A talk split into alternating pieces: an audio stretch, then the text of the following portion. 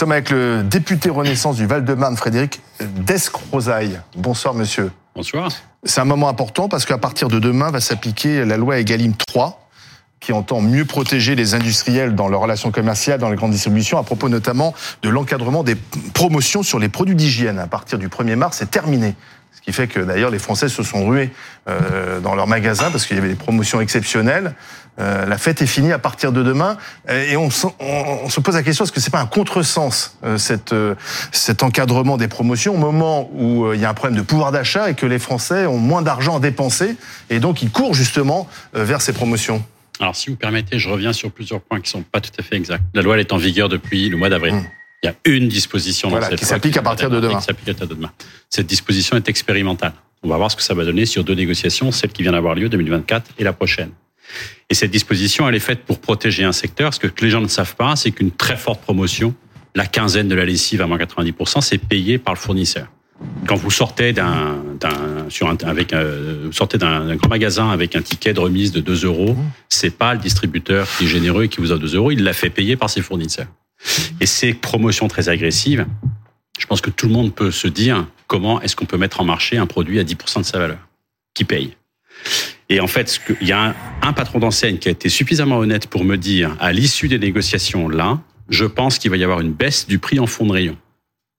C'est-à-dire qu'il m'a parlé d'un gros fournisseur dans le DPH, donc dans l'hygiène, qui a été moins exigeant sur les tarifs de ce qui n'est pas promu. Donc vous pensez que ça va faire quand même baisser les prix? C'est baisser non. Ce que je pense, c'est que l'impact sur le pouvoir d'achat d'ici deux ans, on va le vérifier, c'est une expérimentation, sera neutre. Dans un premier temps, on va quand même perdre ces grosses promotions qui étaient euh, sur les couches, par exemple, sur des produits qui coûtent cher. À quoi Et je, je, vous promets que je dis ça respectueusement parce que je sais qu'il y a des ménages qui comptent à 2 euros près sur euh, tous les jours pour et qui ne savent pas finir le mois. Mais ce, en faisant ça, ce que je protège, c'est notre tissu de PME, la grande conso, particulièrement l'agroalimentaire, mais tout le reste, c'est le premier employeur de France. Notre tissu économique en milieu rural, des lignes de production, des usines. Donc vous dites aux agriculteurs qui sont là, je vous protège aussi euh, On va y venir. Euh, oui, les lois Egalim, elles étaient faites pour ça. C'est-à-dire que ce que je protège, c'est la capacité des entreprises. Vous ne protégez pas le consommateur. Le consommateur, c'est aussi un salarié. Je vous parle de la première industrie de France. Le consommateur, c'est aussi un salarié. Les salaires ont fini par rattraper la hausse des prix.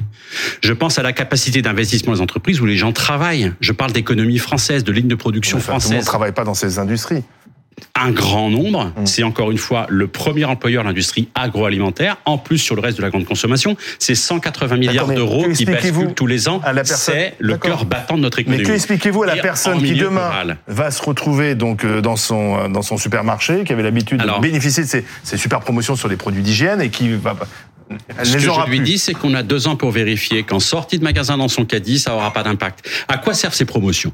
Est-ce que, vous croyez, vraiment, est-ce que vous croyez vraiment que les distributeurs, leur souci, c'est le pouvoir d'achat Vous croyez que ce sont des philanthropes qui ont le cœur sur la main et qui ne pensent qu'à soulager les gens qui n'ont pas assez d'argent Non, mais les, consommateurs en profitent. Excusez-moi. Non, parce ah, que, mais bien sûr que non. Les chefs d'entreprise qui font financer par leurs fournisseurs des promos, ce sont des arguments publicitaires. Ils dépensent des milliards en prospectus et achats d'espace. Mmh. Pourquoi? Pour faire venir les clients. Mmh. Le carrefour de Créteil, c'est ma circonscription. J'y suis allé. Qu'est-ce que m'a dit le directeur du magasin? Il m'a pas parlé des accords internationaux et du groupe Leclerc. Il m'a dit que son concurrent, c'est le Leclerc qui est à 5 km. Mais pour, aller, pour aller, monsieur le député, monsieur le député, pardon, parce que là, on a sur ce plateau des agriculteurs. Quand l'objectif de la loi Egalim était de dire, il faut protéger euh, les filières, euh, le lait ou tels autres producteurs agricoles.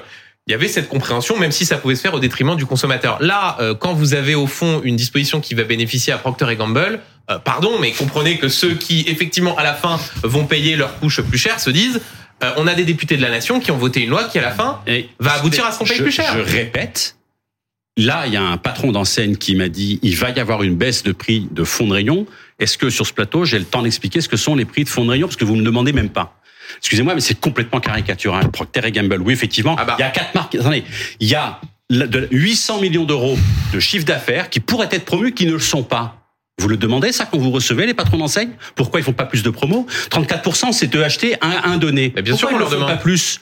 Pourquoi est-ce que pourquoi est-ce qu'on ne parle que de Pampers et de je sais plus quelle lessive Ariel Mais alors pourquoi Bruno Le Maire, le ministre de l'économie et des finances, voulait qu'il y ait un moratoire sur la Parce loi Parce que Bruno Le Maire, son souci, c'est effectivement la lutte contre la hausse des prix et le débat que nous avons eu qui est très sain, qui est très très sain parce qu'il était un vrai débat politique et on n'était pas d'accord c'est vrai, c'est que le gouvernement. C'est bien que les arguments sont pas absurdes, parce que là, vous les balayez d'un revers de main en disant au fond, je ne les balaye pas, je trouve que vous êtes caricatural. Bah, Bruno Le Maire est caricatural oui, ça peut arriver à tout le monde. Vous soutenez ce genre de vous soutenez ce genre de d'initiative?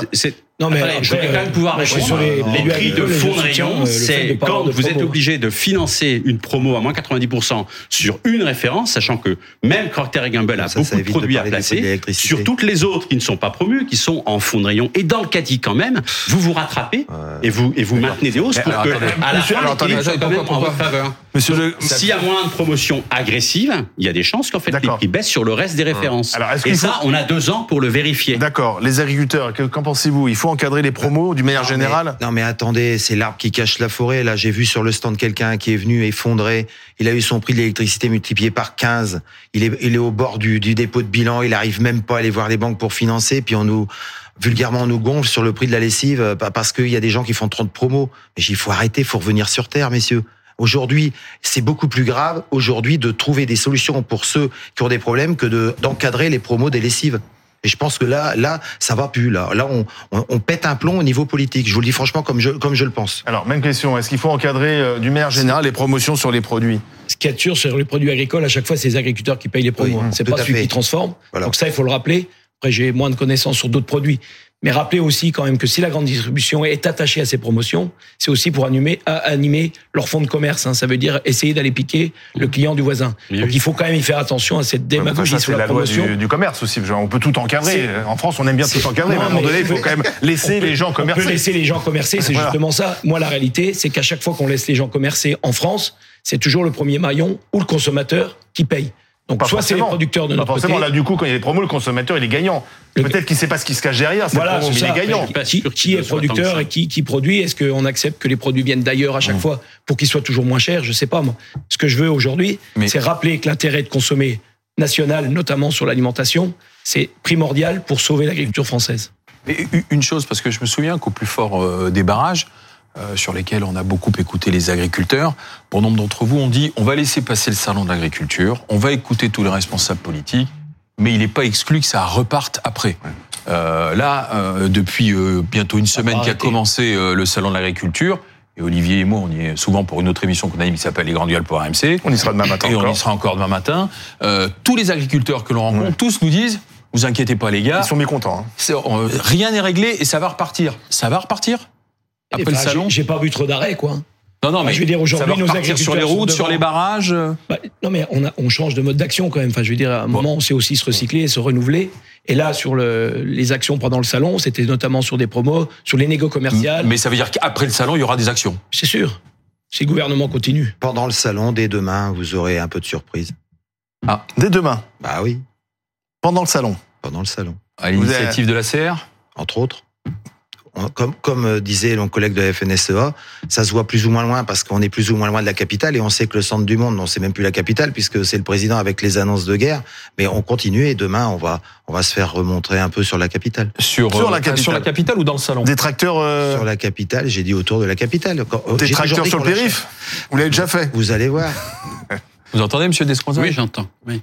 Il y a, il y a, Rien n'est réglé. Il y a, il y a, il y a une, une, question de, de, de timing. C'est clair que ouais. et c'est les, les, torts sont énormes de, de ce qui n'a pas été fait depuis des années. Mais les, la suradministration, donc il n'a pas été. Euh, vous avez parlé de surtransposition. Il y a aussi un côté suradministration qui rend dingue et qui coûte cher. Qui coûte cher. Euh, ça, ça, ça, ne, ça ne peut pas être réglé en quelques semaines, tout simplement parce qu'il faut réécrire la loi. Et ce que, ce que je pense profondément, c'est qu'il faudrait même déclassifier une bonne partie des textes. C'est-à-dire, mais c'est dément. Si vous prenez un agriculteur, tout ce qui s'applique à lui, c'est code rural, code de l'environnement, évidemment fiscalité, euh, et ça droit du travail. Et c'est long à faire, si ça, on prend à déclassifier. Je pense que c'est deux ans de boulot. On a mis 20 deux ans de boulot. On a mis 20 ans. J'imagine. Deux ans de boulot. Vous, avez des années. deux ans de boulot. Mais, deux ans, c'est deux ans, il y a des agriculteurs qui vont crever. Non, mais pas pour supprimer 20 ans de boulot, pour améliorer 20 ans de boulot. C'est-à-dire, ce qu'il s'agit là, c'est d'avoir quelques juristes, une poignée, il n'en faut pas beaucoup, pour prendre l'ensemble des textes, sachant qu'en plus c'est très codifié le droit français, donc c'est un vrai cauchemar et, et, réécrire en virant tout le détail réglementaire qui est dans les textes de loi pour garder un cadre légal qui, qui fasse et, vous croyez vous y croyez mais, mais j'ai envie de dire c'est quand on supprime une niche il y a toujours un chien dans la niche. vous savez, quand on va supprimer une norme il y a toujours quelqu'un derrière qui va dire non cette norme est très importante faut la garder je vous renvoie à un truc que j'ai produit il y a plusieurs années qui s'appelle législateur.tv avec Alain Lambert. Ça fait des années que je le dis. Alain Lambert c'était donc bien sûr que j'y crois et je continue à me battre là-dessus. C'est un chantier dingue c'est pas très sexy pas, euh, vous allez voir, vous allez voir la semaine prochaine ce qui va se passer.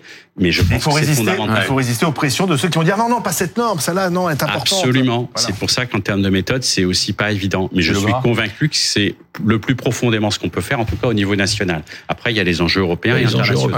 Bon, en, en, tout cas, pendant qu'on est en train de déchiffrer le braille français, euh, en Europe, euh, ils mettent la seconde, c'est-à-dire qu'ils nous font des contrats avec le Kenya, avec le Chili, la restauration de la nature. Enfin, tout va bien. Faut pas oublier non plus que ces gens là qui votent ces très belles lois ont été nommés par le président de la République, entre autres Monsieur Canfin. Donc moi, le, comme on dit, comment voulez-vous qu'on puisse dire à double discours. que tout va mieux? Mais comment voulez-vous? C'est-à-dire ce qu'on vous prend dans la main droite, on vous on, vous le redonne dans la main gauche. Ça c'est sûr qu'on va nous le donner, mais de quelle manière? C'est-à-dire qu'on se fout on se fout de nous. Donc mais qui continue Le discours est bien rodé depuis cinq semaines, mais je pense que ça va pas le faire longtemps. Je vous le dis franchement. D'où demain la nouvelle opération qui est prévue. Absolument. Que vous annoncez autour de Paris. Rurale.